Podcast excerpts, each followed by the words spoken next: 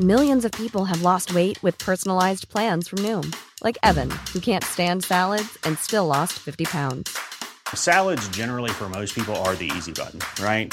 For me, that wasn't an option. I never really was a salad guy. That's just not who I am. But Noom worked for me. Get your personalized plan today at Noom.com. Real Noom user compensated to provide their story. In four weeks, the typical Noom user can expect to lose one to two pounds per week. Individual results may vary. Ni som följt oss ett tag här i podden vet ju att jag, Amanda, har varit inne på en eh, resa när det kommer till att eh, läka min tarm.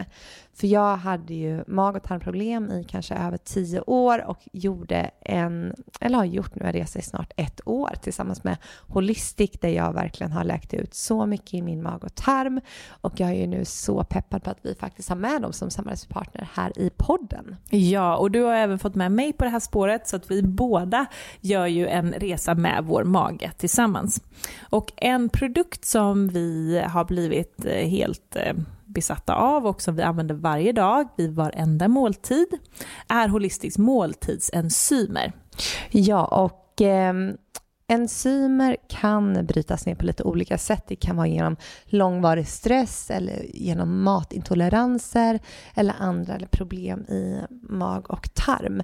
Och det som hände mig var att efter varje måltid så kände jag mig svullen, jag fick gaser och jag var liksom, kände mig ganska obekväm efter liksom jag hade ätit mat. Och det här var ju för att jag saknade vissa enzymer som inte kunde bryta ner maten ordentligt. Och det är det som händer när man får en svullen mage, att du har problem med matsmältningen. Och genom att ta två enzymer innan varje måltid så hjälper enzymerna att bryta ner maten så att den kan passera genom tunntarmen. Ja, så det hjälper dig alltså att ta upp näringen som faktiskt finns i maten. Annars så äter man näringsrik mat och sen så hjälper det ändå inte dig. Nej. Och vi rekommenderar också att man tillsammans med de här matsmältningsenzymerna också tar deras magsyrabalans. Och det här är en eh, produkt som bidrar till också normal matsmältning genom att producera mer saltsyra i magen. Och när vi har extra saltsyra så säkerställer vi att vi har nog med starka safter just för att kunna bryta ner och spjälka maten på bästa sätt. Ja, och alla Holistics produkter har genomgått en omfattande produktutveckling tillsammans med olika näringsexperter och den senaste forskningen. Och alla produkter är ju högkvalitativa, lättupptagliga, rena och helt utan onödiga tillsatser och det är ju därför vi fullkomligt älskar Holistic.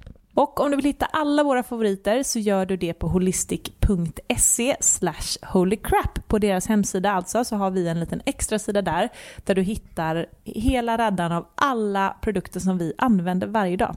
Precis, och eh, ni som har varit med och pratat om MSM som ett riktigt, eh, en riktigt superprodukt, den hittar ni där också och kan läsa om vilka mirakel det kan utföra. Ja, så för er som brukar fråga oss på Instagram vad vi tar för kosttillskott så har ni alltså hela listan på holistic.se holycrap. Så in och spana in där. Och tusen tack Holistic för den här veckans samarbete.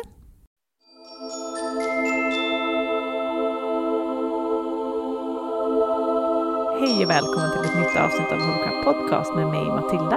Och mig Amanda. I den här podden så pratar vi om spiritualitet, holistisk hälsa och självutveckling. Och det gör vi både med gäster, som i dagens avsnitt, och solavsnitt.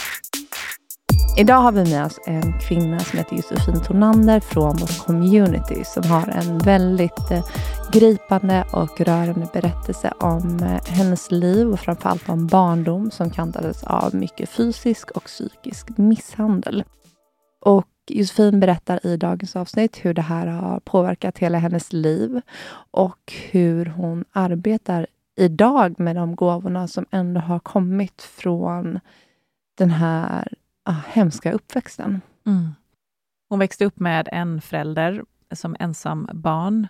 Den andra föräldern försvann ur bilden tidigt och eh, hon växte upp i ett av Stockholms rikaste områden, men som fattig. Hennes föräldrar levde på existensminimum och det var besök från Kronofogden var och varannan dag.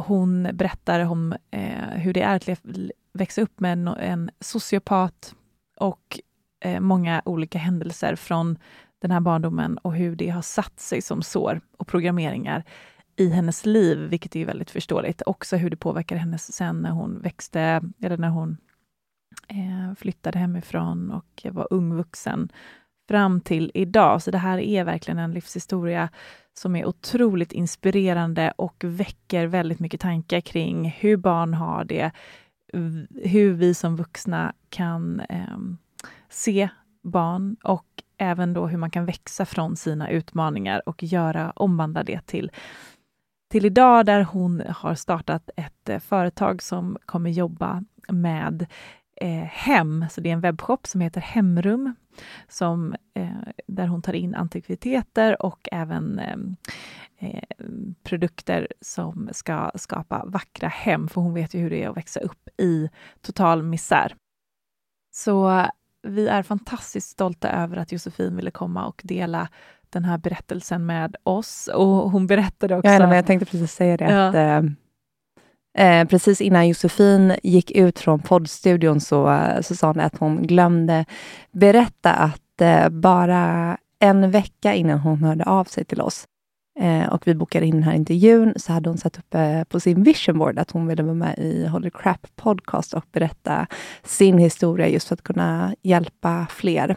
Eh, och eh, en vecka tog det och sen var det inbokat. Så det var ju verkligen ett Holy Crap moment och hon kommer berätta om fler ah, synkroniciteter som har följt henne under livet. Riktiga rysningar. Mm. Vi välkomnar in Josefin Tornander i poddstudion. Ja, välkommen in.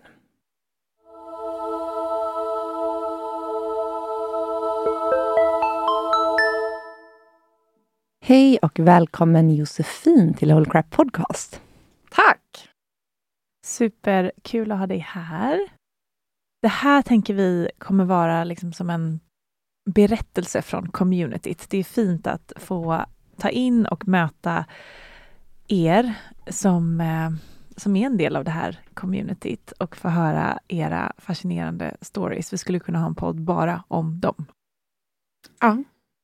Och eh, vi skulle gärna vilja börja med, kan inte du berätta om din uppväxt? Vi vet att du har med dig en hel del lärdomar i, i ryggsäcken. Ja, precis. Um, jag är uppväxt med en ensamstående förälder. Um, i vad som klassas som fattigdom i Sverige. Och jag skulle inte säga att det är ju inte helt ovanligt, eh, men där vi bodde, vilket var i Danderyd, så var det väldigt ovanligt att vara fattig. Det var väldigt ovanligt att bo i lägenhet överhuvudtaget. Ehm, och det har gjort att eh, när jag var liten så lärde jag mig att man går inte ut i världen och är autentisk, utan man ljuger. Eh, och man presenterar en fasad som passar in. Vilket också tror gjorde att jag kände att jag aldrig passade in, för jag var ju aldrig mig själv. Eh, och jag började arbeta när jag var 13 år gammal. Eh, och som ni kanske förstår, när man är 13 så tjänar man inte många kronor i timmen. Eh, och fortsatte jobba eh, ända sedan dess. Eh, och jag är delvis uppvuxen med min morfar i Frankrike. Eh, som vis han visste ju att allting inte stod rätt till, men han visste ju inte allt. Och när man är barn, man vet ju inte själv vad som inte är normalt. Mm. Och när du blir tillsagd av din förälder att inte berätta, eller bara berätta vissa saker. Eh, berätta, så här ska vi säga. Eh, liksom innan man åkte ner till morfar i Frankrike så fick man rabbla en hel lista. Kommer ihåg, nu ska vi säga så här. Eh, det här har vi sagt och så här ligger det till. Med massa olika områden. Så att, eh, kan du inte berätta lite mer om eh, den föräldern du växte upp med? Mm. Vad var det för person? Ehm, ja, vad ska man säga? Det är en person som jag aldrig sett som lycklig eh, och som hade väldigt narcissistiska eh, tendenser, eh, eller var narciss är narcissist, ska jag säga.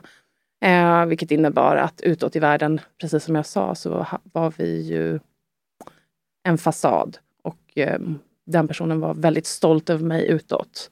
Men inåt sett så var det ju inte på det sättet, utan det var ju både fysisk och psykisk misshandel under hela min uppväxt. Och det var ju också en sån sak som jag inte riktigt förstod att det faktiskt var misshandel. För att den här personen brukade använda saker att misshandla mig. Eh, du vet, slänga tallrikar eller speglar i huvudet. Eh, eh, såna, såna grejer. Och när man är liten så tänkte man misshandel var när någon fick ett, liksom en knytnäve på sig. Mm. Eller, eh, så det förstod inte jag förrän jag nästan var vuxen faktiskt, jag gick i terapi. Och minns du känslorna du hade för den här personen? Att, hur, hur kunde du känna kring personen? Jag var otroligt medberoende. Eh, för att medberoende handlar ju inte bara om när man är tillsammans eller växer upp med alkoholister, narkomaner, utan det handlar ju också när du har eh, den personen som misshandlar dig. Eh, de skapar ju ett slags band, att du är inte värd någonting utan dem och de, du skulle aldrig klara dig utan dem. Och jag minns Eh, för jag, jag, kommer egentligen från Skåne. Vi flyttade upp till Danderyd när jag var sju. Så jag började ju liksom första klass i Djursholm. Och eh, jag kommer ihåg vi hade... Man skulle göra så här, eh, berättelser och då skulle man rita teckning och skriva en text och så var det en liten bok. Och om sin värsta rädsla. Och alla i klassen skrev ju du vet, om spindlar eller hajar eller och min eh, berättelse var om en inbrottstjuv som kom och högg ihjäl min förälder mitt i natten. Att det var min värsta rädsla, att den föräldern skulle försvinna. För att jag trodde, jag, jag, liksom, jag var så rädd att förlora den här personen. Och någonstans när jag var liten också så trodde jag att de saker som jag, sakerna som jag förstod var hemska, att man inte kunde berätta om det för då skulle jag liksom bli fråntagen från den här personen. Så att, um... På vilket sätt manipulerade eh, hen dig till att känna så eller tänka så, tror du? Um, väldigt konspiratorisk mot omvärlden. Att hela världen arbetar emot oss. Mm. Och det är liksom den här personen och jag mot världen. Um, och att det är, liksom, det är bara hen som förstår. Uh, och, och, på något sätt att du ska vara en liten allierad, att ni ska vara, det är ni mot världen som du säger. Ja, mm. eh, och, och eh, narcissister är ju väldigt bra på att manipulera historier där de blir eh, liksom the victim i, oavsett vad det är. Och det var ju det hen gjorde mot mig med allting runt omkring. Du vet, när Kronofogden dök upp eller varför det var si eller varför vi inte hade några pengar eller varför vi inte kunde handla mat. Eller, det var ju aldrig hens fel utan det var ju bara världen som arbetade aktivt emot oss. Vad jobbade din förälder med då? Eh, jobbade inom IT. Mm. Mm. Så det fanns ett riktigt jobb? Eh, ett tag. Eh, sen genom halva min uppväxt så blev hen sjukskriven. Eh, och sen så var det som att gick tillbaka lite men sen, det här är också helt absurt, hen tyckte liksom Hen blev uppsagd från arbetet eh, och sen så klev hen aldrig in i arbetet igen riktigt. Och det var nästan som att... Hen Utan gick på a-kassa då? Eh, ja. Mm. Eh, och, och liksom arbetade med annat deltidsströjobb. Och det var som att hen tyckte att hen var berättigad att inte arbeta. För att hen mådde inte bra då och att hen ville inte. Eh, och det minns jag också att hen pratade med släktingar om och släktingar sa men det är såklart alla måste arbeta. Det har, vi har liksom inget val. Vi måste försörja oss själva. Mm. Ehm, så det, det, var Ja, eh, men det är ju så narcissister är. Eh, de är ju väldigt självcentrerade eh, och jag säger ju inte att det är så, men jag har ju gått tio år i terapi nu eh, i vuxen ålder. Och eh, mina terapeuter är ganska säkra på att det är en sociopat. Eh, och, Vad är då en sociopat, bara för att förklara? Alltså egentligen, det är ju många de som debatterar att det, sociopat är ingen skillnad från att vara psykopat. Men så att det är många som debatterar för man ens ska använda uttrycket sociopat. Men eh, det är ju att eh, just sociopater brukar ha svårt att leva inom samhället, att hålla ett jobb, att eh, liksom, ja, betala räkningar, att leva som ska man säga, normen. Medan psykopater är oftast välfungerande och kommer ofta väldigt långt inom karriären. Det är också för att de inte är eh, rädda för att kliva över folk. Eh, så det är väl det som är den fundamentala skillnaden som har blivit förklarad för mig i alla fall. Eh, för att eh, min förälder blev ju också kontinuerligt flera gånger anmäld för djurplågeri under min uppväxt. Så det är också... Av vad för djur? Eh, hästar, hundar. Mm. Så ni hade djur? Ja, ehm, för min morfar, det här visste inte jag när jag var liten, men jag fick ju reda på sen att min morfar hjälpte till att betala hyra eh, på den lägenheten vi hade ett tag fram tills jag var 13, tror jag, 12 eller 13. Eh, sen så gick min förälder då som inte hade några pengar och var hos Kronofogden och levde på existensminimum för Kronofogden drar ju pengar varje månad. Eh, så gick han och köpte en häst Oj. med eh, en kollega. Um, och när min morfar fick reda på det här av mig, för jag blev ju också tillsagd att absolut inte säga det när jag åkte till min morfar den sommaren. Men den sommaren så bröt jag ihop och liksom berättade mm. ganska mycket för eh, min morfars sambo som var liksom min låtsasmormor sedan jag var fem. Och, eh, och då, då, ja, vad ska man säga, då brakade det loss. Eh, så då slutade morfar betala hyran, för han blev så arg. Mm. Vilket slutade med att vi, vi blev vräkta. Eh, och så då bodde, flyttade vi till eh, min förälders kompis etta som stod tom i någon månad. Eh, och efter det så flyttade vi ut till en stuga utan rinnande vatten och toalett. Och, eh, och då var jag, då hade jag fyllt 14 tror jag. Eh, och då, man är ganska så här, entitled när man är tonåring. Mm. Så jag tyckte ju att det här var ju så hemskt och så pinsamt. Eh, och eh, jag fick bara till svara, det är det här eller härberget och är det härberget då, då tar de dig ifrån mig. Mm. Så ni var i princip hemlösa? Ja. Mm. Mm. Hur var det här också, tänker, det är en maximal utmaning att också bo och växa upp och gå i skola i Djursholm som är ja. det rikaste området i hela Sverige. Precis. Mm. Eh, jag hade ju alltså bästa vänner som är en av de mest prominenta namnen i mm. Sverige. Åh herregud. Eh, men, du, men jag berättade kunde... ju liksom inte. Vi var hos dem. Alltså det, det var ju som att jag har inte förstått förrän nu på senare år. Jag var ju liksom, det var som att jag stängde bara av. Jag pratade du vet, om väder och vind och kläder. Och, mm, och inga kom hem till dig utan du var hemma hos dem? Och... Ja, nästa. De kom hem till mig någon enstaka gång. Och det var ju när vi hade den här lägenheten i Djursholm som ändå var okej.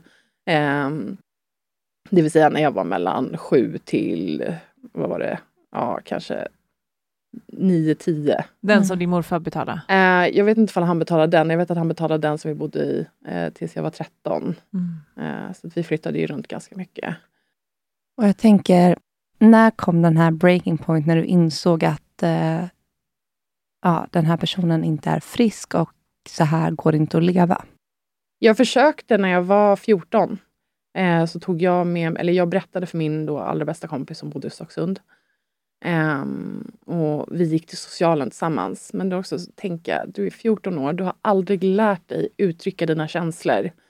Uh, du lever med en explosiv förälder. Det är så du har lärt dig uttrycka ilska. Uh, du har lärt dig att liksom, allt det här som pågick, att det var ju normalt. Jag, vid den här punkten förstod jag fortfarande inte allt som inte var okej. Okay. Utan det var ju bara vissa saker. För jag vet ju också att då hade jag jobbat sedan jag var 13 och hen tog mina pengar. jag jobbade ju för att jag skulle kunna göra saker med mina kompisar som alla andra och vara lite normal. Men hen tog ju mina pengar. Eh, så det var ju också typ det jag kommer ihåg jag var argast över. Vilket också... Ja, så det, det var liksom inte lite, riktigt lätt att ha konversation med socialen. Eh, men hon du kände sa, inte att du fick hjälp där eller? Nej, hon som jag fick kontakt med på socialen hon sa vi kommer göra ett hembesök. För det är också så att min förälder vid den här punkten har haft, eh, haft perioder tidigare. Men nu hade vi flyttat ännu en gång. Eh, så nu bodde vi eh, på ett annat ställe. Och eh, i perioder och under den här perioden så hade min förälder eh, liksom samlat på sig saker. Du vet, stora kassar med brev och kläder och du vet, kattkiss i hallen. Alltså, du vet, det, det, det är ju misär. Jag vet inte om ni har sett eh, dokumentärer mm. om samlare. Um, det blev väl aldrig riktigt så illa som de här dokumentärerna och det var ju endast för att vi hade typ en släkting som kom på besök en gång om året och då var det ju panikstädning i typ tre dagar innan. Mm. Eh, det liksom kast... För det var någon som, eh, som din förälder brydde sig om då? Ja, man ville... fick ju inte visa. Liksom. Ah. Eh, men, men eh, åter till eh, socialen, så då sa ju den här eh, socialarbetaren att vi kan ehm, komma på hembesök. Och jag bara, men det går liksom inte ifall ni förvarnar min förälder. Och de sa, men vi måste. Vi måste informera om att vi kommer komma på hembesök. Det förstår inte varför man gör. Nej, så att då var det ju liksom spotless när de kom. Oh. Och det var så synd om min förälder och min förälder förstod inte vad jag höll på med som höll på att gå till socialen. Och det blev ju absolut ingenting. Det slutade med att jag flyttade hem till min kompis och fick bo i deras extra rum i Stocksund. Mm i ett år. Eh, eller nästan ett år. Och sen så efter det när jag var 15 så flyttade jag in med min pojkvän. Eh, som var liksom, han var nästan 20. Så. Mm. Eh, Men vad, hur fick det dig att känna kring samhället när det här hände med socialen? Alltså det kändes ju lite Tillit. som en bekräftelse mm. att den här personen hade rätt. Att eh, samhället är inte här för att hjälpa dig. Um, men samtidigt så vill inte jag vara i närheten av min förälder. Alltså sam, det var du kunde ändå börja känna förakt där? Ja. Mm, det hade eh, vänt. Precis, för när jag var 15 också så, så uh, registrerades mitt telefonnummer. Eh, och då började jag få samtal av folk som min förälder var skyldig pengar. Mm. Eh, för vi hade ju då samma efternamn så att då trodde de så här, ja jag försöker nå den här personen. Den här personen är skyldig mig så mycket pengar och de kunde vara riktigt arga. Eh, och du vet, du, du är 15. Så att du började ju försöka lösa, du vet, vi kommer komma och ta den här saken eller det här hästsläpet för det är inte betalt. Och du vet, och jag, bara, och jag, jag kom på liksom avbetalningsplaner. Eh, du vet, vi hade ett annat gammalt hästsläp som stod. Jag bara, men kan ni ta det här i avbetalning? Och, eh, så det var ju mycket sånt som jag fick rodda med. Eh, mycket ansvar för en 15-åring. Precis. Mm. Um, så att ja, sen bodde jag väl av och till då. Eh, jag bodde väl nästan i princip med min pojkvän i ett och ett halvt år. Sen bodde jag väl hemma i ett halvår, år. Sen flyttade jag till Frankrike när jag var 17. Eh, okay. Mm. Och hur länge bodde du där? I fem år. Mm. Men det var ju också så fort jag fyllde 18. Eh, det här var ju på tiden när mobila bredband var helt spårlöst nya. Mm. eh, och min förälder som då var hos Kronofogden övertalade mig att ta ett abonnemang på mobilt bredband så att eh, hen kunde ha internet, vilket jag då gjorde. Och eh, min förälder svor upp och ner att eh, hen skulle betala det. Eh, sen hade det lyckats gå till inkasso någon gång och jag var ju i Frankrike. Jag kom ju bara hem i några månaders mellanrum så jag fick ju inte min post för jag är fortfarande folkbokförd i Sverige för att kunna ta det här abonnemanget. Eh, och så kom jag hem och så ser jag, nej men då har det gått till inkasso. Och då sa han, ja men jag betalade den. Jag bara, ja fast du betalade inte inkasso um, avgiften. avgiften. Så inkassoavgiften på 500 kronor gick till Kronofogden. Jag var hos Kronofogden när jag var 18 år. På dig då? Ja. På ditt namn? För att då hade hen liksom, det hade ju hunnit liksom löpa ut, fakturan hade ju löpt ut och det hade hunnit gå till en kassa och den hade löpt ut. Och så hade hen bara betalt Ehm, eh, vad ska man säga, summan för abonnemanget och inte själva inkassoavgiften. Mm. Eh, så det var ju också... Eh, och då när jag, när jag flyttade till Frankrike, då tog jag sista året på gymnasiet på distans. Och en stor anledning till att jag flyttade till Frankrike när jag var 17, det var ju för också när man gick på Danderyds gymnasium. Jag tänkte liksom i förväg, jag vill inte vara här och ta studenten. Jag kommer vara den enda som inte har råd med flak. Eh, och, och, alla de här grejerna, alla de här stora extravaganta firanden som alla hade. Eh, så då tänkte jag, det var en stor anledning att jag eh, eh tog gymnasiet på distans sista året. Ah. Men jag tänker att det måste ju varit, för jag upplever, jag kommer ihåg själv eh, hur det var hela tiden olika saker som man skulle ha råd med mm. på gymnasiet. Mina föräldrar hade inte heller liksom gigantiska eh, och åka till Alperna och allting med märkeskläder började mm. ju bli det liksom... Ja, det var ju Canada Goose Ja. jämt. Mm, Och då tänker jag ute där. Alltså. Och det skapar ju sån press hos, liksom, för att man vill ju bara passa in och Ja. vara en i flocken och inte vara utanför på något sätt. Utan, mm. Hej! Om det är så att ni vill ha ännu mer spiritualitet och hälsa in i ert liv så vill vi bara påminna om att vi har fler kanaler i det här Holy Crap-universumet än podden. Ja, vi har ju en Facebookgrupp som heter Hold Crap Community som vi har skapat för er som lyssnar på den här podden. Så att det, det är tiotals inlägg per dag, allt från att hitta vänner i staden man bor till att få hjälp med olika funderingar och tankar man har. Sen så har vi också vår Instagram Holy Crap Official där ni får följa med oss. Bland annat på våra retreats, på våra events, men även ni får rykande färska fullmåne och nymåneprognoser, energiprognoser och mycket mer. Och sen har vi också vår hemsida holocrapco.com och där har vi massor med artiklar inom allting från astrologi till energier till om du är högkänslig. Och sen har vi också på den här hemsidan har vi massa spirituella onlinekurser. Så om du vill fördjupa dina kunskaper inom ett ämne så finns det också där för dig. Precis, och håll utkik efter kommande retreats och events. Men nu ska du få gå till avsnittet.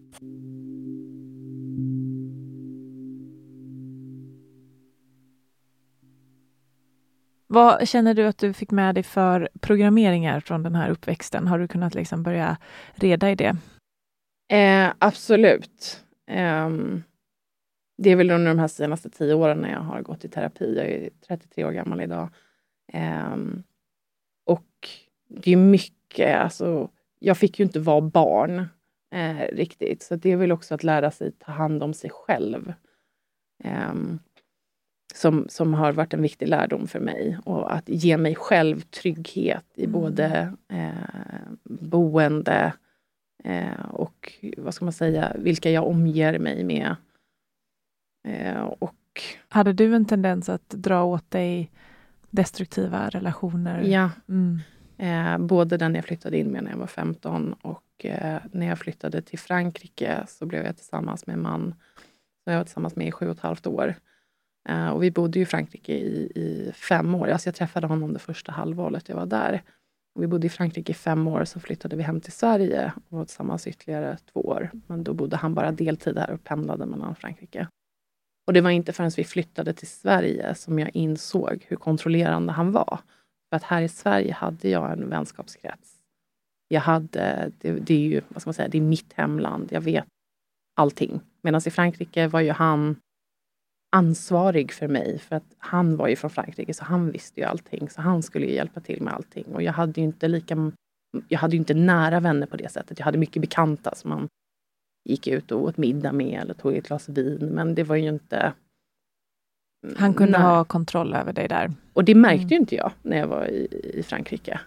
Eh, men det fick jag ju reda på när vi flyttade till Sverige. Så det, det var ett otroligt destruktivt förhållande. Vi slutade med att han, han satte upp kameror hemma. Eh, liksom, jag fick reda på att efter när vi separerade att han hade skickat kopior på all min mejlkorrespondens till sig själv. Han hade kollat mina sms. Och då var jag precis på väg att starta en butik. Och då hade jag liksom domännamn och allt det här. Och då tog han det i gisslan. Och sa att du måste betala mig 30 000 om du vill ha tillbaka det här. eh, verkligen också när, den dagen jag sa till honom att jag ville separera, det var ju här i Sverige när vi bodde i en liten stuga. Han slängde ut mig och sen så vände han upp och ner på hela huset. Och du vet, han skrev i böcker. Eh, du vet, för han hade börjat köpa lite så barnböcker för vi skulle skaffa barn tillsammans. Och då, du vet att det här borde varit för våra barn. Och, eh, ja, men ristade saker. Och det, alltså han var totalt lost it. Och det var ju en anledning till varför jag ville separera från honom. För jag bad honom gå i terapi och han sa nej. Eh, och jag sa, jag kan inte vara tillsammans med dig när du har blivit så här kontrollerande. Eh, men han försökte ju vända det också. Det är dig det är fel på. Det är du som måste gå i terapi. Och jag bara, jag har gått i terapi hela sommaren utan att ha sagt det till dig. Eh, så att det var ju extremt destruktivt. Och jag tror det var för att min morfar dog eh, nämligen ett år innan det här. Och jag tror det var det som var utlösaren. Um, att jag verkligen... Eller jag fick, fick upp ögonen först och främst för att han hade fortsatt lösa ut min förälder. Uh, och uh, för att hjälpa mig. Mm. Och um, när han dog så var det jag som var tvungen att ta över. Hela ansvaret landade liksom på mig. Eh, och det var väl då som jag verkligen fick upp ögonen för det. Och sen då när jag satte ner foten till min, min partner så var det som att det satte igång att jag började se det destruktiva för då hade jag börjat gå i terapi och diskuterat vad som inte är normalt. Eh, och det är också intressant för det blir en enorm kraft när man börjar att sätta gränser. Mm. Och då är det som att det händer någonting inom en. Det växer ju något, liksom, någon eld. Ja. Eh, så, så, mm. så då tog jag kontakt med andra släktingar eh, och började berätta saker och de insåg ju också att det var otroligt destruktivt. Så att jag... Eh, för den här stugan jag bodde i, det var ju på samma gård min förälder bodde på då, vid det här tillfället.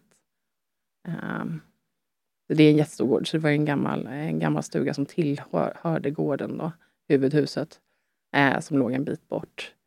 Och eh, mina släktingar sa du måste ju bara flytta därifrån. Och så då började jag liksom söka och det är inte lätt heller att hitta boende i Stockholm. Eh, men då hittade jag till slut en andrahandslägenhet i Solna. Och jag kommer ihåg jag sa till min eh, förälder då att eh, jag ska flytta. Och vid den här tidpunkten, gården ägdes ju av en funktionerande alkoholist. Eh, och min förälder var ansvarig för ekonomin. Eh, och det var ju för att där, hen var bättre än den funktionerande alkoholisten, mm. men det var ju fortfarande inte bra. Så att den hade ju varit på utmätningsförsök flera gånger på Kronofogden också. Eh, och jag betalade hyra på den här lilla stugan. Och min förälders respons när jag sa att jag skulle flytta därifrån var Hur ska jag få in pengar nu, tycker du? Mm, skuldbeläggande. Mm. Mm.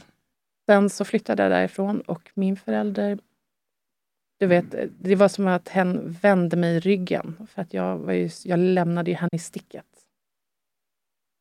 Och vid den här punkten, när morfar dog, det var ju... Det måste ju också varit väldigt tufft för dig som har haft honom som trygghet. Mm. Och han lämnade ju min förälder eh, pengar. Eh, mm. Ett par miljoner. Som min förälder smällde på åtta månader ingen som vet på vad. Och jag hade ju fått en liten del av den här pengen. Um, och för att starta min butik. Och du kan ju höra själv. jag hade separerat från en partner efter sju och ett halvt år. Min morfar som var min enda oh, pappafigur hade dött knappt ett år innan. Eh, det var ju väldigt mycket och ändå så var jag såhär, jag ska öppna butik. jag var ju helt disassocierad från mig, mina känslor. Hur gammal var du då? Eh, då var jag 24. Mm. Eh, och eh, så då hade jag fått en portion av det här arvet och startat butik. Och poängen var ju att alla vet ju, det företag går ju oftast inte runt det första året. Vi kommit överens om att jag kan betala tillbaka ifall jag kan och att jag börjar tidigast om tre år. Eller något ett år, ett till tre år, jag kommer inte riktigt ihåg. Men eftersom min förälder smällde alla pengar så var jag tvungen att börja betala tillbaka på en gång, typ en månad efter jag hade öppnat. Mm. Vilket innebär att jag stängde ju butiken, inte ens ett år efter. Uh, för att, ja, det, det gick ju inte. alltså, poängen var ju att det skulle vara min eh, kapital till att starta. Mm. Eh, men så då flyttade jag till Solna och bröt totalt. Och min förälder hörde bara inte av sig till mig. Utan eh, det var, och eh, hen visste inte att jag hade stängt butiken. Och jag tror jag förlorade väl ungefär eh, några hundratusen på att stänga butiken. Men det var, eh, det var investeringar jag hade gjort i form av hyra och inredning. För jag hade ju liksom mm. specialbeställt inredning till den här. Och några månader senare så eh, är det en eld i den här butiken och det är på nyheterna. Eh, och då är inte den min längre. Alltså det var typ en månad efter och jag bara kände så här, tack universum. eh, verkligen att det inte hände när, när det var min, liksom, att jag behövde mm. ta hand om det. Eh, och då började min förälder ringa mig som en galning. Eh, för då trodde ju henne att jag fortfarande hade den här butiken. Men då insåg henne att jag inte hade det. Eh, och samtidigt så blev jag akutopererad eh, vid den här tidpunkten för en 12 gånger 12 eh, centimeter chokladcysta endometrioscysta. Eh, vilket, det var ju bara panik och kaos. Alltså, det hände bara så mycket under de här åren. Mm. Jag tänker så här, i och med när din morfar dog, och, hade du, vem hade du som trygghet då? Ingen. Nej. Alltså, nej, ingen. För även om man är 24 behöver man, man behöver ett kontaktnät. Alla människor, oavsett ålder, ja. behöver alltså, jag, våra trygghetspunkter. Jag hade ju liksom några vänner som jag hade känt sedan eh, jag var yngre. Eh, men eh, jag kan säga den här perioden när jag började då läka, det var väl då min liksom, läkning började eh, på riktigt. Och då kan jag säga att det var då också många föll bort. Mm. Eh, för många av de vännerna jag hade var ju inte eh, så bra. Utan det var ju väldigt, för jag var ju väldigt people pleaser. Mm. Eh, så det var ju det var ju inte bra när jag började ställa krav eller när jag började prata om hur jag kände, för det var ju ingenting jag gjorde innan. Jag sa ju aldrig det här gör mig ledsen eller när du säger så. Um, det, det var en stor transformation och jag gick in i en enorm depression, kan jag säga. Eh, som varade i ett par år. Eh, och sen till slut så insåg jag också att jag mådde så himla dåligt för att jag bodde i ett betongblock i Solna med utsikt över motorvägen. Eh, så jag lyckades eh, få ett bolån och flytta ut på landet utanför Stockholm. Ehm, där jag köpte en liten stuga på 43 kvadratmeter som jag totalrenoverade och så höjde jag värdet med 50 procent. Uh, och med den pengen så kunde jag ansöka om ett bygglån och riva i princip hela stugan och sen bygga ett helt nytt hus. Wow! Vilken resa! Och att göra det helt själv Så också. företagsamt. Ja, och det var också någonting jag mötte kan vi säga, professionellt när man pratade om, eh, när man hade middagar eller luncher, du vet, så bara kallprat. Så att man pratade om att ja, men jag håller på att bygga ett hus. Jaha, du och din man? Nej, bara jag. Alltså den, det antagandet. Jag vet inte hur många gånger jag fick det. Att ja, du och din man, du, liksom, du kan ju inte göra det själv. Um, nej men så det, har ju varit, det har ju varit verkligen en enorm resa och jag menar det här är en väldigt, väldigt, eh, vad ska man säga, kort version. Jag menar jag har haft en otroligt dålig självkänsla och självförtroende och jag har ju verkligen trott att jag inte är någonting och att jag, jag har ju verkligen känt i grund och botten att jag inte är värd någonting och jag tror att det enda är lite känslosam. Mm enda anledningen till att jag ens har det livet jag har idag, att jag vågade ta avstånd, är ju tack vare min morfar. Han visade mig liksom vad ett liv kan vara. Hur var han?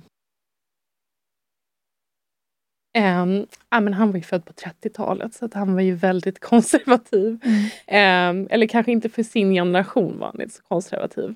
Men um, han hade ju otroligt svårt att prata om känslor. Eh, han var väldigt konflikträdd. Han var väldigt diplomatisk. Eh, Medan hans sambo var ju väldigt hetlevrad från eh, Tunisien. Eh, nej, förlåt, Algeriet. Nu sa jag fel. Eh, och, eh, så, så, det var en kombination, för jag var ganska hetlevrad när jag var tonåring också. Så vi, vi hade ju våra duster och då kom morfar där. Medlare. ja. Eh, men, men, och det var ju också en sak som hans sambo Brigitte inte förstod. För att när jag och morfar umgicks, eh, han, han var ju... Jag känner verkligen igen mig i honom idag. För han hade ju ett hus i en stad utanför Paris som var liksom 400 år gammalt stenhus. Och den här byn började ju växa och växa. Eh, men han ville ju inte att folk skulle bygga såna här fula nya hus bredvid hans hus. Så han köpte upp, jag tror det var sex tomter varje gång de såldes här, som angränsade till hans hus. Eh, som han inte använde, de var bara så avstängslade men han ville bara inte ha något hus i närheten. Eh, och vi brukade ju umgås med att liksom hålla på i trädgården och då kunde vi liksom hålla på 20 meter från varandra. Men för oss var det att umgås. Mm. Eh, vilket då Brigitte inte förstod alls. Eh, jag fick liksom ganska många utskällningar. Så här, du är här för att umgås med din morfar. Jag bara, men vi umgås ju. eh, vilket han också sa, men vi, vi har ju umgås jättemycket. eh, du vet, så vi kunde åka in till eh, marknaden eh, liksom i stan bredvid, eh, som var två gånger i veckan. Och han åkte ju alltid, det älskade han gav mig verkligen uppskattning för mat också. Och råvaror och liksom välja och allt det här. Det, det var ju något fantastiskt jag fick med mig från Frankrike verkligen. Eh, men då brukade vi gå till marknaden och så han så här, ah, vi ses här om 25 minuter. Du vet, han vill inte ens gå med mig på marknaden. han bara, jag sköter mitt så kan du gå och kolla på annat. Eh, och, och, det är väl, eh, ja, eh, han, han var han var otroligt, otroligt snäll mm. var han. Eh, och jag kommer ihåg när jag var en tonåring och jag, jag ville ju precis som ni sa ha ett par märkesjeans. Eh, och så sa jag, de kostar bara tusen kronor. Och då var han så här, Josefin, nu ska du förstå att tusen kronor är mycket pengar. Eh, och liksom det här, han, han, han är liksom väldigt well off, om man säger så. Eh, och han liksom ville ändå understryka värdet. Och det är också någonting vad jag menar är för att min förälder då som hos Kronofogden och blev utkastad efter boende efter boende och inte kunde hålla jobb. Det var inte så att jag lärde mig om pengar hemma. Jag lärde mig inte om känslor, jag lärde mig inte om pengar. Så det var ju otroligt värdefullt för mig. Eh, och jag tror också min morfar visste med den här mannen jag var. Jag tror inte han gillade honom fullt ut. För han, jag kommer ihåg han sa till mig att du får aldrig skaffa barn med den här personen innan du kan ta hand om dig själv. Oh. Mm. Han sa du får aldrig förlita dig på den här personen. Nej. Um, så det var ju också... Det lät som en klok kompass. Ja, mm. Mm. verkligen. Så att, och han, han visade mig också, för man brukar ju säga att det är dyrt att vara fattig. Eh, för att personer som är fattiga har inte råd att köpa bra råvaror. Man har inte råd att köpa bra kläder eller bra inredning eller bra utrustning och så vidare. och så vidare. Eh, och det lärde ju verkligen min morfar mig också, att värdet av kvalitet, skulle jag säga. Eh, och mm. ja, mm. jag, skulle, jag, jag, kan bara säga att jag tror inte att jag skulle varit personen jag är idag utan honom. Mm. Och han är säkert fortfarande med dig, tänker jag, som en, en guide. Det är så fint, för när vi, vi träffar ju ofta personer som har varit med om, om tuffa utmaningar i våra jobb på olika sätt. Mm. Och det är vanligt faktiskt att det är det finns en trygghetsperson mm. det är precis i nära att... anslutning. Det är som att universum ger oss en jordguide som liksom ska finnas där när, all, när ingen annan finns där. Mm. Även om de inte finns där varje dag så finns de i periferin, alltså någon man vet bara kan tanka energi från. Mm. Och jag tänker med allt du har liksom i bagaget, allt du har gått igenom, du måste fått otroliga verktyg och jag tänker om vi ska gå in lite mm. på, på det du gör idag och vem du är idag. Ja, precis. Um, för att jag, efter jag hade den här operationen och jag var i det här tumultet, uh, så började jag gå i terapi. Det var jag som frågade då sjukvården om att få komma i kontakt med en terapeut. Um, och det, ja, jag har som sagt gått hos flera olika terapeuter då, nästan tio år. Och det var väl där det började. Men jag vill säga, det var ju så mycket att packa upp och gå in på. Och min första terapeut förklarade det som att det var som att du har haft liksom väggarna uppe hela ditt liv. Och att nu när du har tagit ner dem så forsar det bara. Du kan liksom inte stoppa det. Eh, för jag, jag var ju så extremt deprimerad och jag var ju otroligt ledsen. Eh, och det var ju också när jag gick till min terapeut så brukade jag ju liksom bryta ihop totalt. Och det var ju för att jag försökte, det tog all min kraft att hålla ihop det när jag gick därifrån. Liksom. Eh, men så det har hjälpt mig otroligt mycket. Men jag tror som många andra så har det varit sen 2020 de största förändringarna. Jag skulle vilja säga, jag har ju alltid trott på universum och alltid trott på något mer. Men det var nu sen 2020 under de senaste tre åren. Det har verkligen känts som att jag haft mitt största spirituella uppvaknande. Um, så att um, det har verkligen förändrat mycket under de senaste åren och då jag har sett de här programmeringarna att hela mitt arbetsliv har jag bara siktat efter bättre. Jag är ju frilansande konsult. Mm. Jag har jobbat inom affärsutveckling och management och hela mitt arbetsliv har jag bara siktat efter bättre uppdrag och, och liksom högre interim managementtjänster mm. och bättre kunder. Och du vet, det ska bara mm. bättre. Eh, och, och, nu, bara helt plötsligt, bara, men vem är det jag försöker bevisa någonting för? Det är som att jag försöker bevisa för världen att jag duger. Och jag inser ju nu att jag duger och vad är det jag vill? Det är inte att sitta i de här rummen och prata med de här eh, ämnena och fokusera på affärer. Eh, utan det är inte det jag brinner för. Så att nu är jag mitt uppe i att göra en helomvändning för att starta någonting som heter Hemrum. Där jag vill fokusera på liksom mindful living, eh, feng shui, minimalism. För att eh, någonting jag verkligen har upplevt som jag tagit med mig av hela mitt liv är att hur du påverkas av din hemmiljö. Och jag tror inte det är kanske många som inser det. Men eh, när man går från sån extrem miljö som att bo med en samlare i, i, i liksom smuts eh, till den kontrasten jag såg hemma hos min morfar som var eh, liksom fantastiskt vackert och han älskade ju antikviteter. Och innan han dog så gav han ju mig både sin, sina far, morföräldrars servis och en soffa och en antik spegel, alltså, du vet, en enorm spegel som de har i Frankrike ovanför öppna spisar. Och hans kommentar var ju eh, Du är den enda i släkten som uppskattar antikviteter som jag gör. Jag vill liksom att du ska ha de här. Och det är väl någonting jag har tagit med mig nu när jag startar hemrum. Som, som jag liksom det, jag ska ju sälja, jag kommer ju, jag har, det kommer öppna här inom en vecka. Faktiskt wow, jättespännande.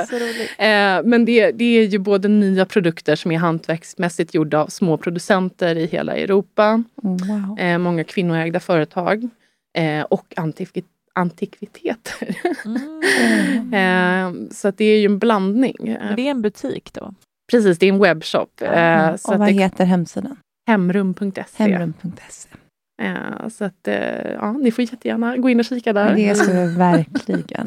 eh, nej men så det, det, jag har väl funnit att det är min passion, att hela den här livsresan har jag insett vad som spelar någon roll för mig. Att det viktigaste för mig är ju liksom mitt hem. Att nu, för jag tror det är för att jag nu sitter och har den tryggheten jag känner att jag saknat. Mm. Att jag har skapat det för mig själv. Och eh, jag bor ju mitt ute i skogen och jag älskar ju att gå i naturen. Den skillnaden när jag flyttade från Solna ut i naturen, det var som att jag, jag kommer ihåg, alltså jag sa det att nu känns det som att jag äntligen kan andas. Det, jag kände mig liksom så överväldigad av all den här betongen och alla bilar. Och för mig, det kanske var för att jag var mitt uppe i en depression och jag var ju, hade ju inga väggar då som min terapeut sa. Men eh, det kändes bara som att allting bara forsade in. Det var bara så mycket stimuli och det var liksom, jag kände mig så disconnected. Mm. Millions of people have lost weight with personalized plans from Noom. Like Evan, who can't stand salads and still lost 50 pounds. Salads generally for most people are the easy button, right? For me, that wasn't an option. I never really was a salad guy. That's just not who I am. But Noom worked for me. Get your personalized plan today at noom.com. Real noom user compensated to provide their story. In four weeks, the typical noom user can expect to lose one to two pounds per week. Individual results may vary.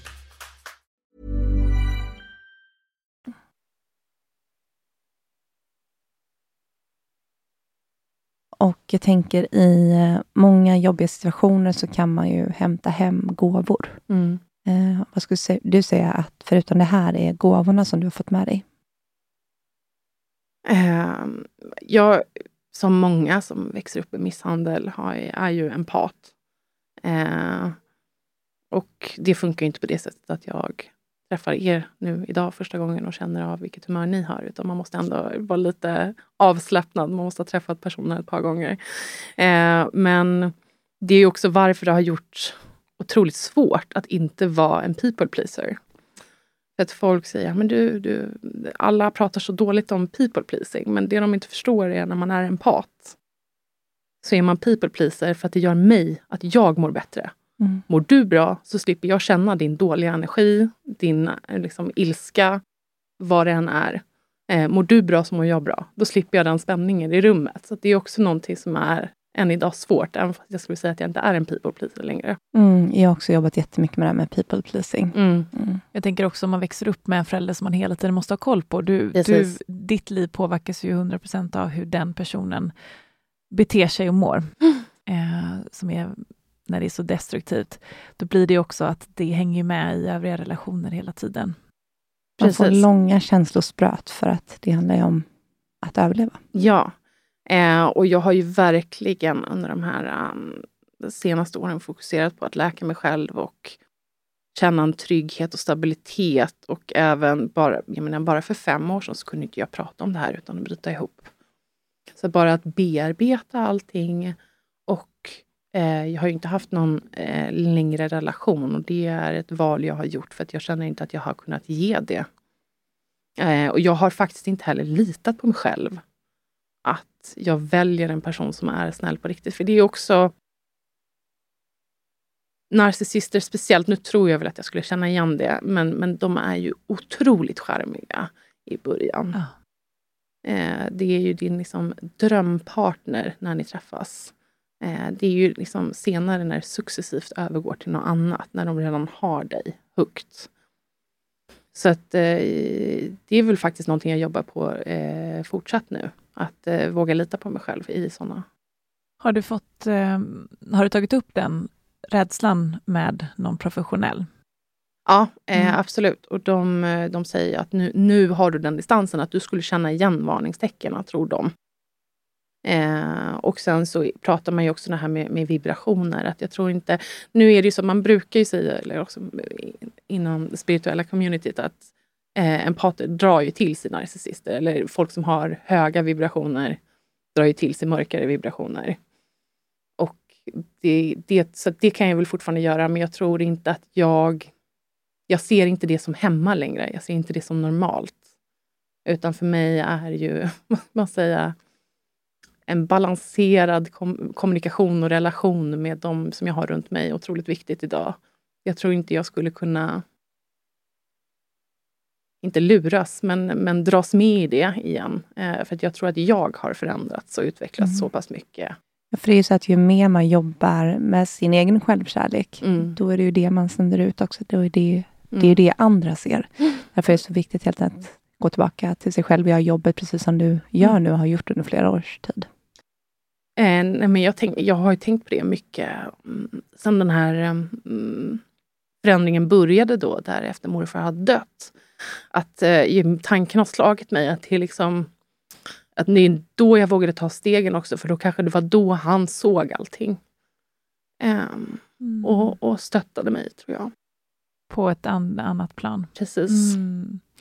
Du visste att du behövde göra det här för hans skull, om inte annat. Om inte Ja, precis. Mm. Ehm, och jag känner ju verkligen att jag fått hjälp på vägen. För att, jag säga, det lilla huset, jag menar jag stod ju där, jag hade inga pengar.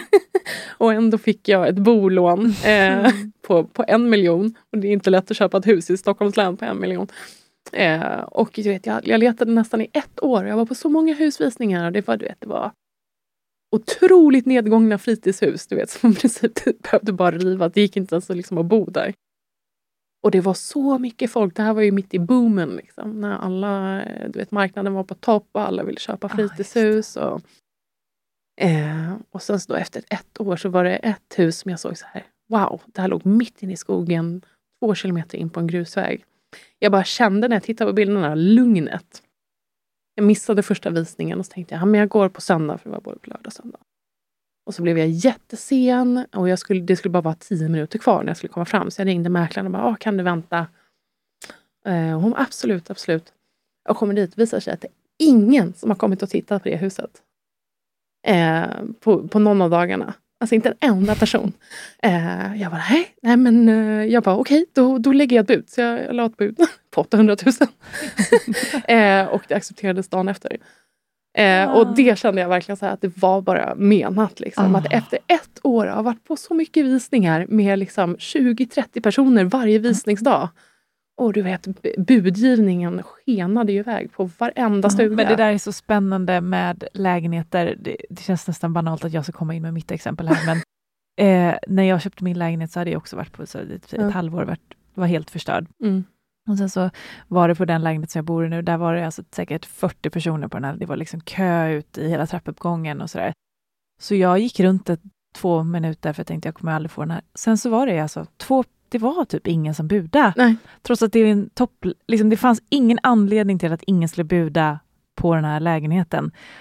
Det är så intressant Mm. hur det funkar med boenden Mm. och det är ju ditt. Du, det, Ja. det sitter ju redan ditt namn på. Men Mm. jag tror ju verkligen det att eh, som, som att det finns en person och en kärlek som väntar, så finns det ett Mm. hem, ett boende. För att Ja. den här platsen är ju så enormt viktig för en. Den ska hålla hela energin, den ska ge och ladda dig och kunna möta dig och kunna hålla hela din Och det energi. finns ju, det är ju Och det- din vibrationsmatch. Mm. Det finns ingen annan. Och det är ju precis det här jag vill ta med mig när jag då ska arbeta med hemrum. Jag vill ju att det ska vara, ett- det ska inte bara vara ett inredningsföretag utan jag vill ju också jobba med alltså, coachning och hjälpa. För precis som du säger, det är ju allting du omger dig själv med i ditt hem.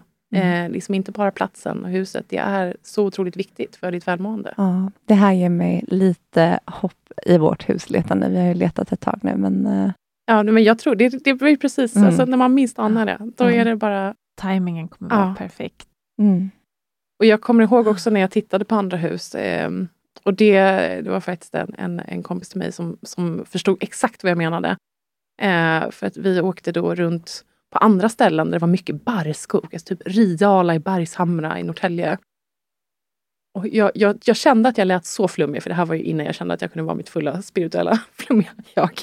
Och jag bara, men den här skogen känns så mörk och den känns inte bra. Så här, den ger mig dåliga vibbar. Jag bara, och, och min kompis bara, exakt, det är en trollskog. Hon förstod precis vad jag menade. Jag bara, ah, okej. Eh, så att, eh, Vad var det för skog runt ditt hus? ja, det är blandad barrskog och lövskog och Mm. öppna fält. Eh, så det är liksom, Åh, det är verkligen, du vet. Och, och något som de totalt missade i annonsen är också att det ligger en sjö fem minuter bredvid. Men såklart. Wow! Ja, Som man kan bada i. Och, men, Så att det var ju verkligen, det var ju verkligen helt underbart. Det, ja, precis som ni säger, det var ju bara meningen. Och det är många sådana där grejer eh, som jag känner att jag har. Eh, saker som var liksom meningen eh, i livet. Eh, så jag tror ju verkligen man har eh, skydd med sig. mm. Mm. Och, Varför tror du att din själ har valt det här livet? Det har jag tänkt på, speciellt när jag lyssnade på något avsnitt här som ni gjorde. Eh, eh, eller ni har ju sagt i många avsnitt, men, men just det här med att man väljer eh, sitt liv. Och jag blev bara... provocer- triggad. Jag, nej men jag, jag, jag kan inte se varför. Ehm, jag, jag vet inte. Jag har ingen aning. Alltså, det är ju... Jag vet inte, jag har ju till och med gått till Benny för några år sedan. Ehm, han sa ju det till mig att det här liksom, det kommer hjälpa dig framåt. Han Ehm, som själv har oerhört mycket trauma i bagaget. Mm. Han sa, att liksom, han sa att jag kommer aldrig bli skadad eller utsatt för sådana relationer igen. Mm. Mm. Eh, men så det var ju det, det som var också när vi har pratat i, i jag har ju hört era poddar när ni sagt så här, vad gör man när det inte stämmer vad medierna säger? För det som var så läskigt med Benny, det var att allting han drog om min bakgrund stämde. Allting, du vet, allt om mitt ex, allt om min förälder, allting. Mm. Till och med min morfar liksom drog han med. Han sa ju Mm. inte min morfar då, men han sa ju en person som har varit med. Eh, men ingenting stämde av det han sa om framtiden. En? Nej, fast han sa inom, vad, så, vad var det han sa, inom två år så skulle jag ha träffat min, eh, min partner. Men du, tid. Mm. Han Ja. säger själv att han ser, om man ser något tydligt så är det nära tiden, men han kan vara fel. Så att vi har förstått att det här med tid och medium, där kan man inte lita, ja. lita på. Nej. Men eh, han har sett något. Men han sa i alla fall att det, är- det, är- så, så kommer du aldrig mer ha det. Mm. Ehm, För det jag försöker fiska lite efter Mm. är ju att eh, det, det är inte ovanligt att personer som är här, eh, som är gamla själar och visa själar, väljer just att utsättas för mycket tufft och utmanande i Mm. sina barndom. För att av olika anledningar, vi får väl se vad livet kommer ge. ja, Men du bär ju på enormt mycket visdom. precis. Eh, och det är ju verkligen någonting jag har eh, Eh, det här är ju så sjukt. Jag, nu ska jag dela med mig av en liten historia. För att jag hade ju då i samband med att jag vill starta Hemrum så ville jag mm. även starta coachning. Mm. Som även bo, både handlar om trauma men också ditt hem och hur man kan hjälpa. Men när jag var på väg att göra det här och jag var på väg att starta coachningen innan jag skulle starta webbshoppen. Det här är så sjukt. Alltså jag följer en tarotläsare på Youtube. Jag brukar aldrig titta på hennes videos. Alltså för de är bara så långdragna och jag känner aldrig igen mig. Och så en dag så var det bara så här important message for one person. Eh, och eh, jag bara, bara klickade på det. Och då var det så här, ah, det här är för en person som har initialerna JT eller TJ det är Oj, otroligt viktigt. Åh herregud vad jag ryser! Ja, och du vet, och det här var alltså samma helg som jag hade lagt upp min hemsida om coachning. Samma helg så hade jag liksom lagt upp det. Eh, och då så här, det är otroligt viktigt. Det är någon som har ett meddelande till dig. Och det är att du är inte redo att lära andra. Du är inte redo att och sån coacha andra. Eh, så här, fall du gör det nu så kommer du stagnera i din egen utveckling. Hon bara, du kommer kunna göra det, men inte nu. Alltså det var så sjukt. Det var så sjukt. Jag skickade till en kompis som även tror på att det finns mer, mm. men hon är inte så insatt eller aktiv. Och, och hon var bara såhär, jag vet inte vad jag ska säga. Eh, för det var ju hon som hade hjälpt mig och så bollat med hur ska jag presentera coachningen, hur ska jag paketera den och du vet allt det här. Alltså sam, det var så absurt. Kändes det rätt i magen? Ja, ja jag bara okej. Okay. Jag bara yes, då, då pausar vi på det. Bra, fint att Oj, vilket ja, sign. Det, det var verkligen, oh, alltså, ja, du vet alla de här läsningarna man ser du vet, på TikTok, det kommer upp miljoner och vissa undrar man ju också, kan alla de här läsa? Med initialer och allting. Mm. Det var Wow. Det var Riktigt absurt. holy crap moment ja, deluxe verkligen. Där. Oj, verkligen. Så att, uh. Hej, jag heter Monica och jag är en del av Holy Crap-communityt. Innan jag upptäckte Holy Crap så hade jag bara doppat tårna i den spirituella världen. Men eh, genom podden och communityt så öppnades en helt ny värld upp för mig. Holy Crap har eh, gett mig så mycket kunskap, insikter, vägledning, tankar, reflektioner och även bekräftelse att jag är på eh, rätt väg i livet. Och jag har även fått nya vänner via Holy Crap och det känns som att jag är en del av ett sammanhang. Jag är verkligen så himla tacksam för allt det som Holy Crap är och gör. Att vara en del av ett community är ovärderligt.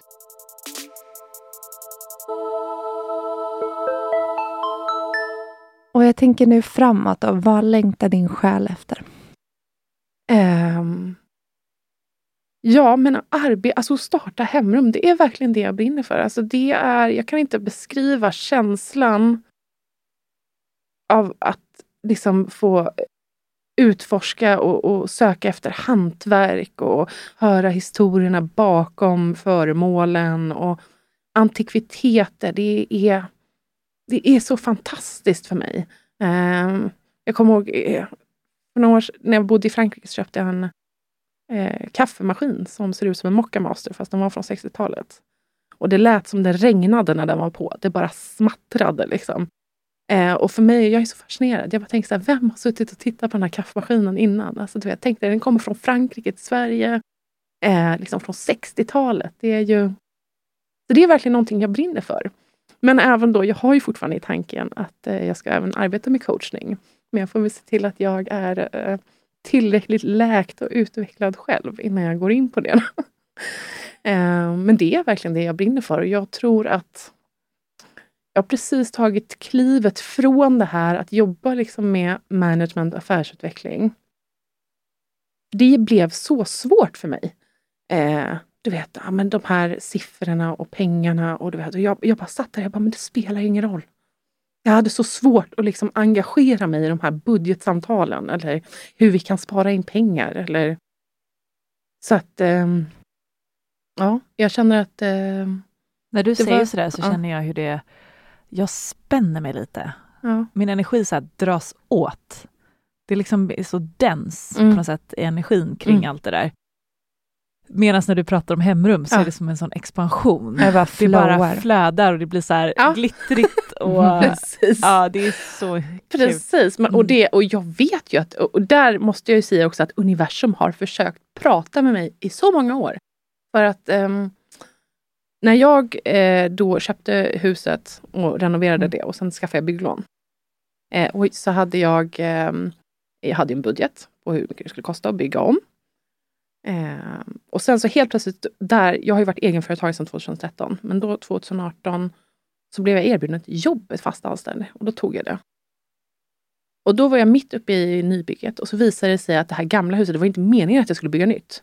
Men det var helt genomruttet när vi tog av all panel. Så vi var tvungna att riva allting och bygga nytt. Och då var jag tvungen att höja lånet. Men genom att jag fick den här fasta anställningen, för tyvärr är det så att bankerna dömer egenföretagare hårdare. Även fast du har samma lön Mm. Eh, som anställd. Eh, bara för att du är egenföretagare så blir du dömd hårdare. Men då fick jag ju inga problem att få det här höjda by- bygglånet. Där, inga problem alls.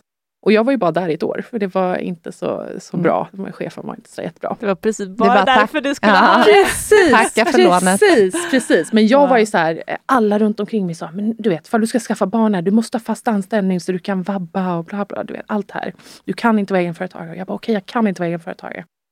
Så jag slutade ju där oktober 2019 och jag bara sökte jobb, sökte jobb. Jag sökte jobb alltså från oktober 2019 till precis när pandemin började i 2020. Eh, och jag blev inte erbjuden ett enda jobb under den här tiden. Eh, det var, det var liksom jättetufft. Jag bara, men vad är problemet? Du vet, jag hamnade i sista två, tre kandidaterna, men jag fick aldrig jobbet.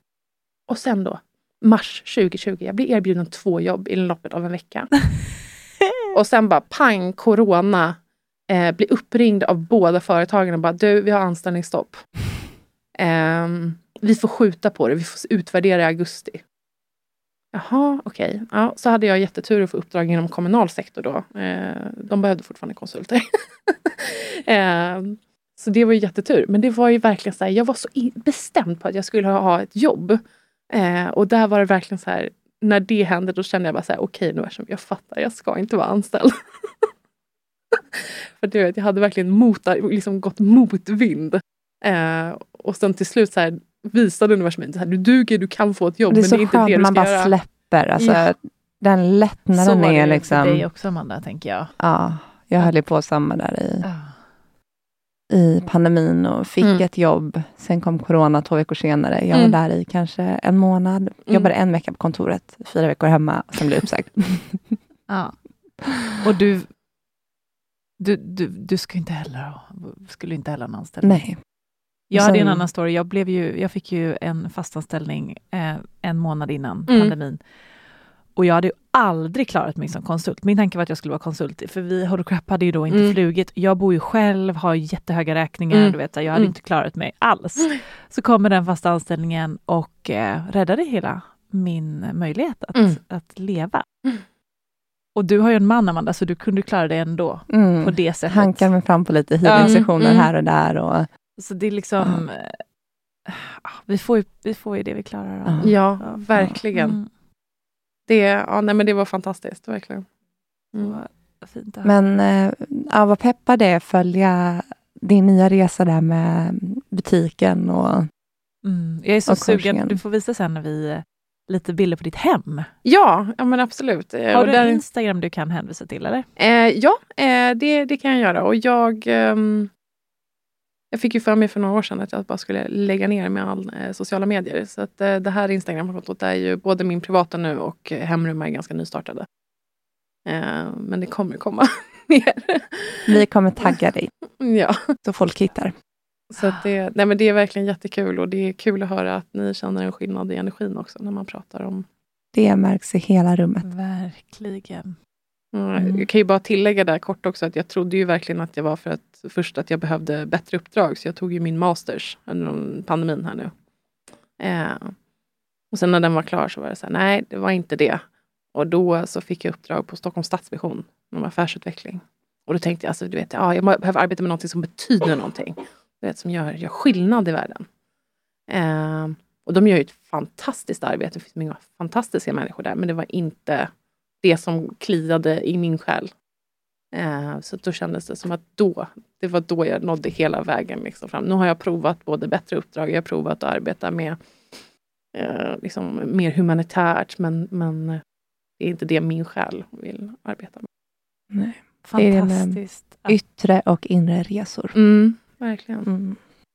Så att, ja, jag, jag eh, kan ju avslutningsvis säga bara att jag vill genom att dela med mig av hemskheter under min uppväxt så vill jag ju också ta bort tabun eh, om att prata. Mm. Både om pengar och hur barn har det hemma. Eh, jag vet att det var många vuxna i min omgivning när jag var liten som ifrågasatte hur det var. Men det var ingen som gjorde någonting. Mm.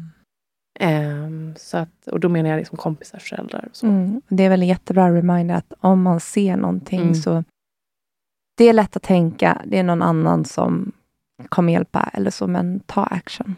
Det kan, Precis. det kan verkligen rädda liv. Precis. Och även... Jag vet ju också att det är ju fortfarande vuxna barn som fortfarande har kontakt med föräldrar som är, har misshandlat dem när de var yngre. Och att vissa vågar ju inte ta eh, avstånd än när de är vuxna. För det ska vi säga, idag har inte du kontakt med din förälder. Nej. Nej. Ehm, Känns, det, mm, känns det som att det kommer fortsätta så eller hur tror du? Absolut. Mm. Eh, Jag vill inte ha någonting med den personen att göra.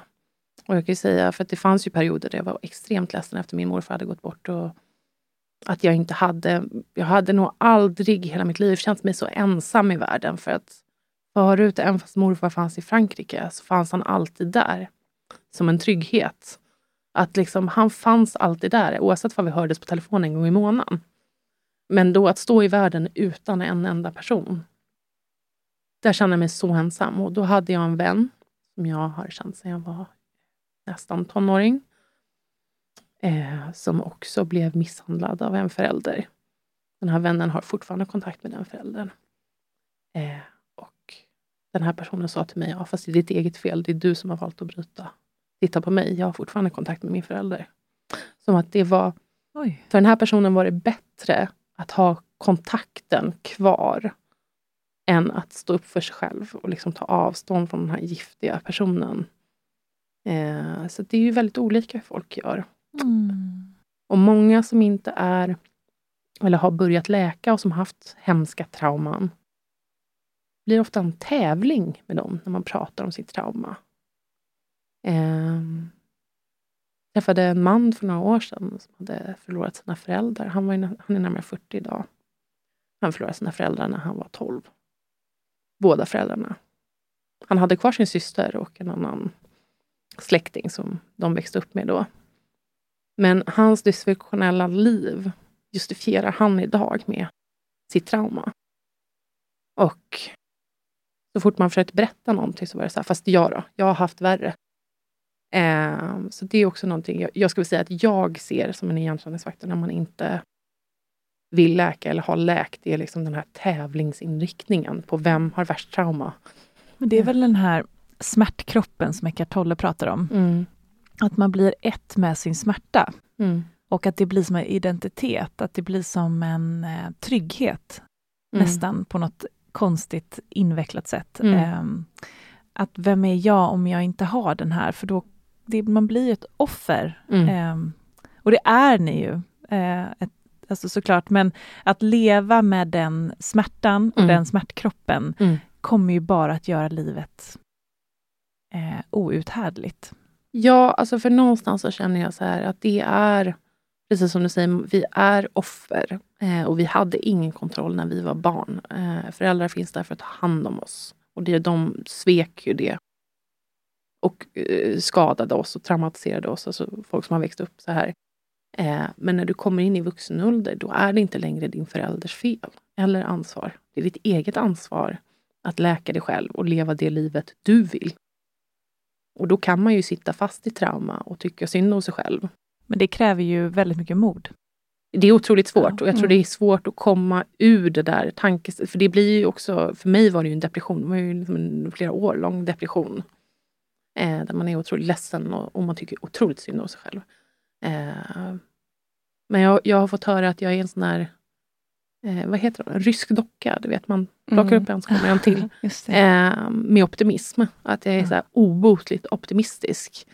Ehm, så det har väl hjälpt mig. Ni frågade vad jag hade med mig för gåvor Mm. från när jag var liten. Mm. Och det, det, det, jag tror optimism är en av dem. Mm. För att alltid när det då ringde de här människorna eller när vi blev, behövde flytta eller vad det än var, så var det så här, det fixar vi. Mm. Eller också flera gånger när släktingar skulle komma på besök och det inte var städat. Och, eh, och då, då var jag den som tog tag i det. Och liksom, Mm. Du behövde ta den rollen också. ja, Mm. men det, det ingår, jag, jag ser det som en Ja. gåva idag, att vara optimistisk. Ehm, faktiskt, och se lösningarna. Och liksom, typ som i huset. Bara, hur kan jag lösa det här på ett kreativt sätt för att få mitt hus med de pengarna jag har idag? Liksom? Jag tänker att när man eh, har eh, varit med om det värsta, Mm. på något sätt blir det nästan lite också som en trygghet eh, kring att så här, du klarar ju allt. Ja. ja, alltså det kan ju nästan hända vad som helst i livet och du kommer ju att klara allt. Ja, eh, nu ska vi inte gå in på det, men det är också lite eh, lite därför jag tror jag har verkligen ändrat inriktningen nu. För under de här, sen under pandemin så har jag haft genomgått eh, tre cancerutredningar och en operation. Eh, för de hittade någonting som är... Jag har, jag har några inflammatoriska sjukdomar, varav en är sarkoidos. Och de trodde att jag hade lymfkörtelcancer. Vilket är otroligt svårt att bli av med för man har det. Eh, men det visade sig vara sarkoidos som har spritt sig i hela min kropp. Jag har i skelettet, lymfkörtlarna, lungorna. Det är en eh, vad säger, autoimmun sjukdom där liksom, eh, kroppen attackerar sina egna celler och Mm. bildar liksom, nästan som glasfiber vävnad in i kroppen. Oj. Och jag har då det på alla organ och, och till och med i skelettet. Och sarkoidos, de, de kan inte säga det här definitivt, men de ser stora samband med långvarigt trauma och stress. Och sarkoidos, och det, finns ju många andra sjukdomar som man kan ta som exempel. Och tittar man liksom på den enda behandlingen på sarkoidos så är det kortison. Som är liksom eh, Den enda behandlingen i eh, vårt västerländska Mm. system. fall. Precis, precis. Mm. Absolut, ja, får man titta på från sjukvården. Ehm, men det har ju också, jag har blivit otroligt intresserad av, eh, ni känner säkert till Gabor Maté. Ja. Eh, och han, liksom det här the mind-body connection. Ja. Eh, och hur man kan se att folk också, många av dem som har eh, ja, eh, vad ska man säga, IBS och andra mag och tarmsjukdomar också har växt upp med långvarigt trauma. Yes. Och hur det sätter sig i kroppen. Så att just nu håller jag på med breathwork och eh, lite annat för att liksom reset, eh, nu kommer jag inte ihåg vad den heter på svenska, vagusnerv. Mm. Vagusnerven. Mm, vagusnerv. Precis. eh, så jag håller på med lite isbad och breathwork Mm. varje dag. Eh, kör jag en session på en halvtimme. Och eh, ska se. Jag tänker också att du bor där ute i naturen är ju så himla bra för ditt nervsystem. Absolut. Mm. Och gå ut i skogen är ju, det är verkligen som en meditation att gå en promenad, för mig. Ehm, absolut. Mm. Och den här kosten, gud, nu tappar är det autoimmun kost? Vad heter det? Autoimmun... Ja, det finns en kost Mm. man kan äta som verkligen stöttar kroppen. Som Mm. kommer till eh, immunförsvaret och... Mm, nu har jag helt tappat ord. Jag, jag vet vad du menar, men jag kommer inte heller på vad den heter. Nej, jag har liksom haft eh, Nej, en bestående andningshjärna i två år i podden. Men du förstår vilken Ja, kost jag jag menar. förstår vilken Ja. du menar. Eh, jag försöker ju. Eh, min kropp är lite, vad ska man säga, eh, den reagerar lite som den vill. Så typ väldigt mycket grönsaker som ingår i den kosten kan inte jag äta till exempel. Mm. Och så så det, jag får ha lite så special framtagen för mig själv som jag vet fungerar. Eh, och jag vet ju att min, eh, vad ska man säga, ett sätt är att eh, reset eh, vagusnerverna är ju att inte rimfasta. Att fasta liksom 5-2 dieten eller så. Eh, och det har jag provat och det är ett av de sätten jag mår absolut bäst på. Mm. Men jag klarar inte av att vara så hungrig. eh, det är verkligen, jag känner att min kropp mår bättre. Men den här hungerkänslan, det är som att jag, jag klarar liksom inte av den. Eh, så det är väldigt svårt för mig att hålla med eh, fastandet. Så. Mm. Men det finns ju mycket, mycket man kan göra för att hjälpa kroppen. Och, men det, det ska bli spännande att se hur mycket jag kan hjälpa kroppen att läka. Eh, liksom.